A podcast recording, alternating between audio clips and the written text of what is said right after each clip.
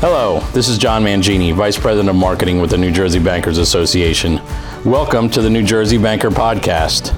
Today, our President and CEO, Mike Affuso, sits down with Miriam Haimes and Megan Lundstrom from the New Jersey Coalition Against Human Trafficking to discuss how banks are exploited by traffickers, financial challenges victims face, what banks can do to support them, and more. Thanks, John. And a very special thanks to our guests, Megan Lundstrom and Miriam Haimes. I want to start with you, Miriam. Can you tell us a little bit about the New Jersey Coalition Against Human Trafficking? Sure. Thanks, Mike. It's my pleasure to provide an overview of who we are and what we do. The New Jersey Coalition Against Human Trafficking, better known to us as NJCAHT, is a volunteer run 501c3 organization that co- coordinates statewide community efforts to end sex and labor trafficking taking place in New Jersey. We aim to help communities empower residents with the knowledge of what human trafficking is, how to prevent it, and how to support those affected by it. We work to connect people. The New Jersey Coalition is comprised of over 200 affiliate organizations and individual members working together. Through meetings, events, social media, and various committees, the NJCAHT is working to bring an end to human trafficking in New Jersey. Our programming brings people of all ages together to learn about the physical, psychological, and financial effects of human trafficking and forced labor and how they can help to prevent or end it. We also strive to educate the NJCAHT is a survivor informed organization that sponsors various programs and provides speakers for groups across the state to raise awareness, both to recognize the signs of those engaged in trafficking, as well as to prevent trafficking of the vulnerable. We work with key professionals, including bankers, healthcare providers, first responders, and hospitality staff to ensure they have the protocols in place to recognize and prevent human trafficking and to safely identify and treat those who've suffered from it. We are advocates. We advocate for statewide legislation that protects survivors, identify victims, and reduces demand for future victims.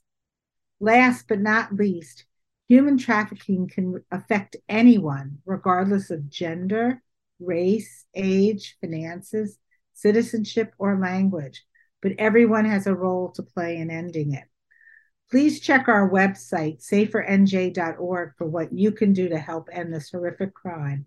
And please, as you listen to the rest of this podcast, enter the human trafficking hotline into your phone. So if you see something, you can report it.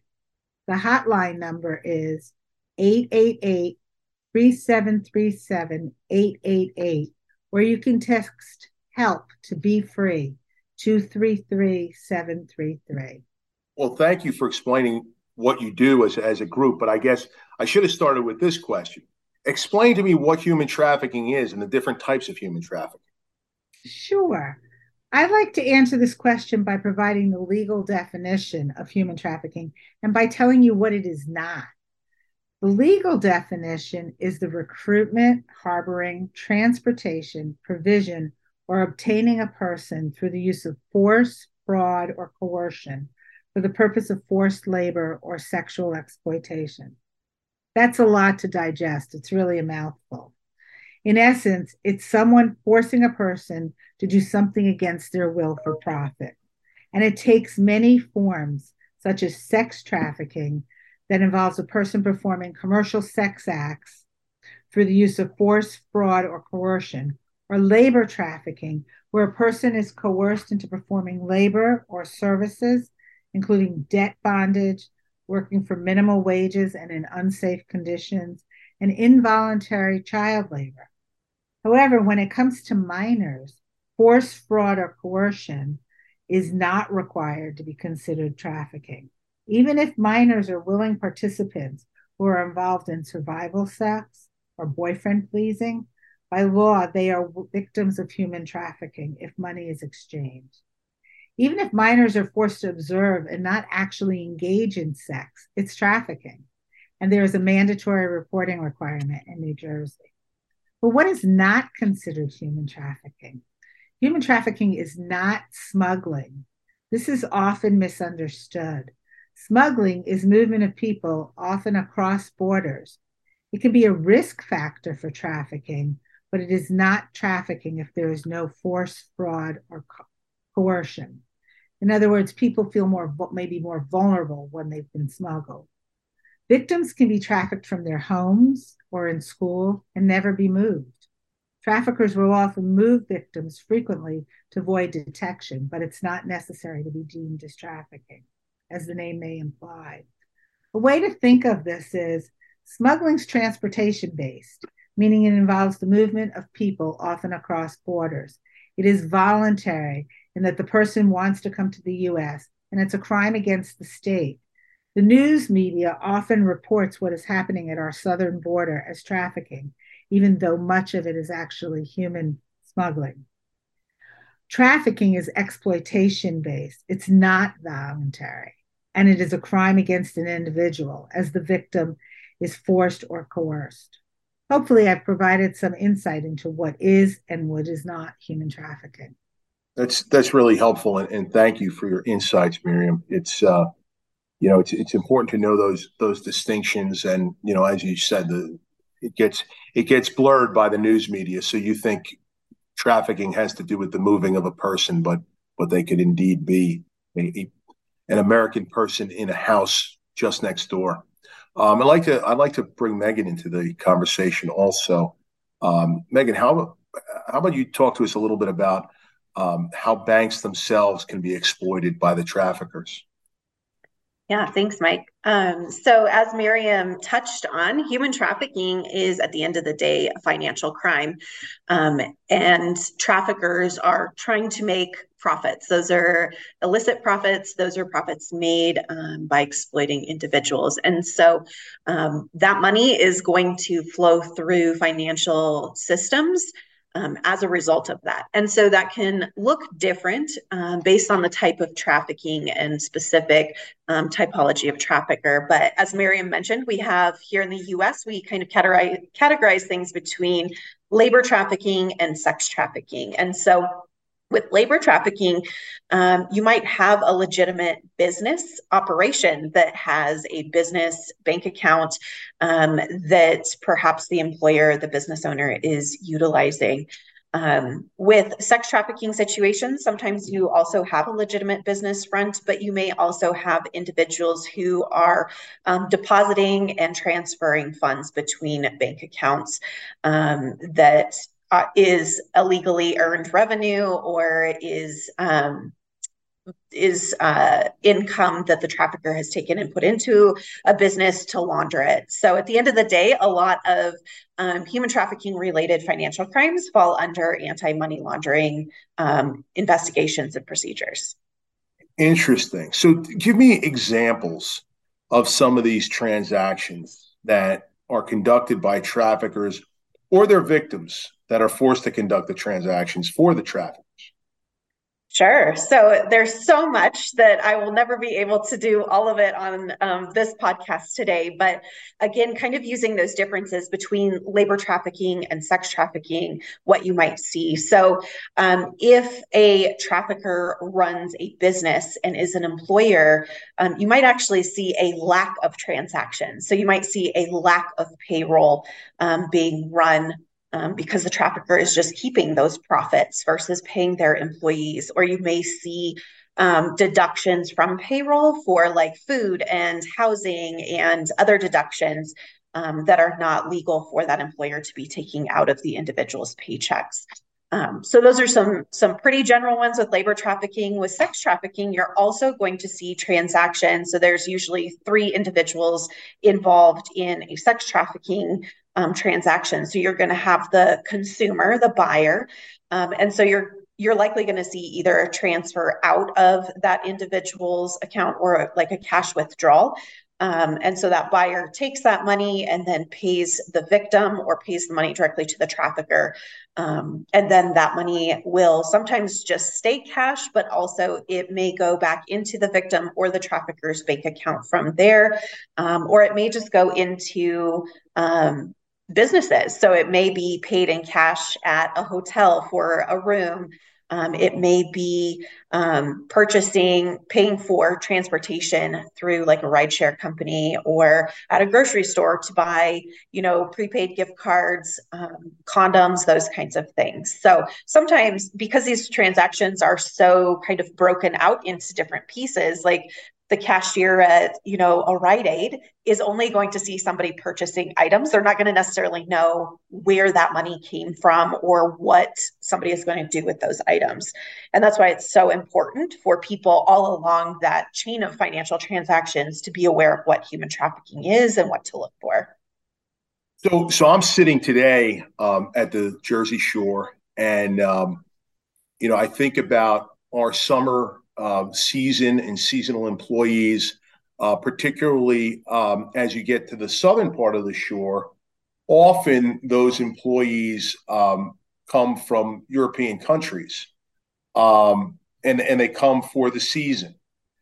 And um, I guess how do you how do you break out a legitimate worker receiving a legitimate paycheck and perhaps with some type of wage garnishment for housing that's legitimate to labor trafficking?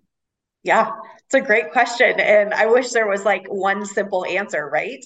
Um, but again, it's going to take professionals in um, banks that are aware of this, law enforcement, um, employers, um, people that are, you know, staying in say the hotel that this individual is working at or eating at this this dining establishment or whatever like each of those those individuals is going to see a different piece of this.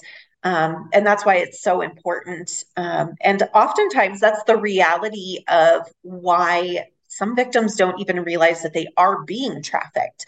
Um, particularly somebody who maybe doesn't um, know the laws in the US around employment. Maybe it's a better option um, than other opportunities that they have access to. And so that person is going to think this sounds like a great deal, or I didn't know that my employer couldn't do these things in this way, or that I'm being charged an exorbitant amount of um, for something. So um, not only is it important for like general community awareness, but it's also awareness and education for ourselves um, into like what do labor laws look like? What do hiring practices look like? Um, what are our payroll and department of labor laws? Um, so much education right that goes into all aspects of this. So so maybe we could pivot um, from the, the financial question of the traffickers to the financial challenges of the victims. Can you tell us a little bit about um, what the what the victims face on the financial side? Absolutely. So my um, expertise is really around sex trafficking. So I can speak um, in greater detail to what that can look like for survivors. But um, a lot of these issues are experienced by survivors of any form of human trafficking. So, um, particularly with sex trafficking, what I do know is that a lot of victims are um, forced to use their own bank accounts um, to move funds um, around, whether that's giving their traffickers direct access to that account or transferring funds to and from their bank account to their traffickers, receiving funds from their buyers. Um, and so some of those activities do get flagged by financial institutions as being suspicious for a variety of reasons. Um, and what can happen there is those accounts can be closed down, funds can be seized or frozen. Um, if an individual, so a lot of trafficking victims experience forced criminality. So um, they may be told by their trafficker that they um, need to commit check fraud. Um, so write a bunch of checks and then cash them when there's no money in their account. Um, all of those things, or maybe even overdrafting their account um, because their trafficker does not give them money to, you know, pay their um, bills, and so their account becomes overdrawn. so all of those things kind of those those happen not just with trafficking right and sometimes like i've recently overdrawn my account um, and i'm not experiencing force fraud and coercion um, so some of those things kind of just appear in everyday transactions anyways and can be indicators of other forms of financial crimes and fraud um, but as a result, some of the the bank kind of protections that are in place will flag those accounts or prevent individuals from um, being able to access a bank account at a, a particular institution um, or just broadly, you know, through kind of the the checks system. Um, and so what happens then is survivors are excluded from traditional banking systems, um, which then puts um, survivors at uh, just creates kind of this like snowball effect, right? So if a survivor cannot safely put, um, say, their paycheck after they exit their trafficking situation, they can't deposit it in a bank account. So um, they have to go to a check cashing place where then they're charged a ridiculous amount of money to cash that. And then they have to carry around cash or keep that cash stored somewhere um, in their home or you know a backpack which then increases the risk of that being stolen. Like there's just so many things that can happen for survivors from there on out um, but then related to that is also credit. There's damage to survivors' credit as a result of some of these um, financial crimes um, that happen during their trafficking. So all of those things can prevent survivors from um, accessing housing, um, accessing employment, being able to get things like car notes, um, apply for mortgages, have a savings account, um, build their credit, um, and it can create an impact for decades after that trafficking experience. So, so what on the flip side of that can a bank do to support the victim? Yeah, that's my favorite part to talk about. So now that we've got everybody kind of depressed and and like overwhelmed with how just um, pervasive this issue is and how complex, um, there is hope. So we have wonderful organizations like um, uh, Finance Against Slavery and Trafficking, so FAST. Um, they have their Survivor Inclusion Initiative, and that is a place for financial institutions um, can join SII. And basically, that's a commitment to saying we are committed to working with individual survivors to find banking products and services that meet their needs that are not going to continue to create, you know, these high fees um, and barriers to accessing traditional products and services. Um, and then last year, um, there was just passed into law the Debt Bondage Relief Act, which allows survivors to contact credit reporting agencies um, to get negative things removed. I think it's like within 72 hours off of their credit. Um, and again, aimed at, at repairing some of those damages. So, um, definitely, those are kind of the two big ways. And I know Miriam I don't know if the coalition has some other ideas um, for financial institutions as well to get connected locally. So the coalition did support the Debt Bondage Repair Act and the Credit Repair Act, um, and we wrote several letters. Um, so that's that's really important in our state. Mm-hmm. Federally, I know there's still a lot of um, hurdles to get over for a victim, but um, we're making progress. The other thing that the coalition has uh, backed is the vacatur laws, because you know when a survivor's trying to build a credit and they have crimes against them and the crimes that were forced upon them, as Megan talked about, with um, you know they may have to open accounts or use their own accounts. Um, and, and actually do some criminal activity with transfers, there's uh, work underway uh, to actually vacate those crimes from a survivor's record. So those are really important um, efforts. And you know, some of the the banks certainly can be aware when they're opening an account for a survivor or when, when somebody is still a victim, still in the life, if the person, if there's always a person with them and they don't let the person talk or they totally control the, the opening. And this happens with elderly as well as trafficked people. So it's again, you know, Megan noted that some of these crimes are not just for traffic, but you know, it's really important for the bankers to keep their eyes open. And if they think there's being any force or coercion occurring, it's really important to, you know, bump. We used to say at TD Bank, bump it up. So bump it up to your supervisor. Don't be afraid to to ask. Well, that's that's really helpful. Um, you know, I think I think you know, folks, we have this we have this strange situation in our society now. You know, if it, we we always learned if you see something, say something, and now a lot of people um, place a premium on minding their own business, and um, you know, it's it's very sad that you can you can either unwittingly or or you know possibly just because you you want to move on to the next person, um, become a a, uh, a person that's facilitating this. So um, you know, we we appreciate the fact that you shared the contact information with us, uh, Miriam. Do you have anything else that you would you would want to share for the average person uh, and what they could do? So I think you know, sure. I'll say a few things, and Megan, you certainly can jump in on this one. So if you think something's happening, like you know we see this at malls and and you know other things don't get personally involved yourself because you're probably not qualified right? You wouldn't want to get involved in the middle of a, a trafficker and their victim but you should have you should call hotline.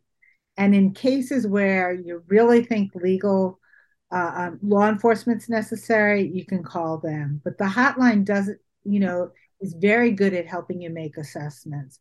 So I highly recommend you pick up the phone and you call the, the human trafficking hotline. And if you think that there's immediate risk to an individual, like you see imminent danger, then you pick up the phone and call law enforcement and say, you're not sure, but you're seeing this happen, whether it's, uh, you know, someone in the bank or someone in your daily life at the supermarket or at a mall or whatever. Um, and that way you're not directly involved, but you are making it and you know better to have them come out and investigate then it could save a life. Yeah i think that's one of the the the tough things miriam like uh, when i do trainings or presentations in the community is folks want to know like how do i get involved and like how do i help these trafficked people? Um, and it, it is really important not to intervene in a situation that you don't have adequate training and knowledge of um, because it can cause harm to you. It can cause unintended consequences to the potential victim. Um, you just never know. And so, again, knowing what to look for, but knowing who to reach out to. And then, if human trafficking is something that really resonates with you as an individual and you want to get involved, um, I think the other piece that's really important to remember is like you don't have to um, quit your job and you know become a social worker uh, to have an impact and to uh, take up the fight against trafficking. There's so many things that people can do. Um, i think an easy example is like marketing um, you know there's there's so many organizations out there that are doing fantastic work and maybe they need somebody behind the scenes to serve on a board of directors or do some you know scheduled some facebook content out for them um, or um, connecting with your local community if you're a childcare provider. Like there's just so many ways to get involved um, and so if you have like a task force or a coalition like New Jersey does, um, those are some great places to really connect to learn more and then really tap into like what is your skill set and how can you use that um, in the fight against trafficking. Absolutely. We say education is prevention. So the more yes. education, the more likely that you will be aware of it. And the New Jersey Coalition does uh, speaking engagements uh, at no cost. Um, and we're always happy to come out and uh, speak to people and just try to educate more people. Well, thank you both. And once again, I'd like to thank my guests, Megan Lundstrom and Miriam Haimes from the New Jersey Coalition Against Human Trafficking. And for the New Jersey Banker podcast, I'm Mike Affuso.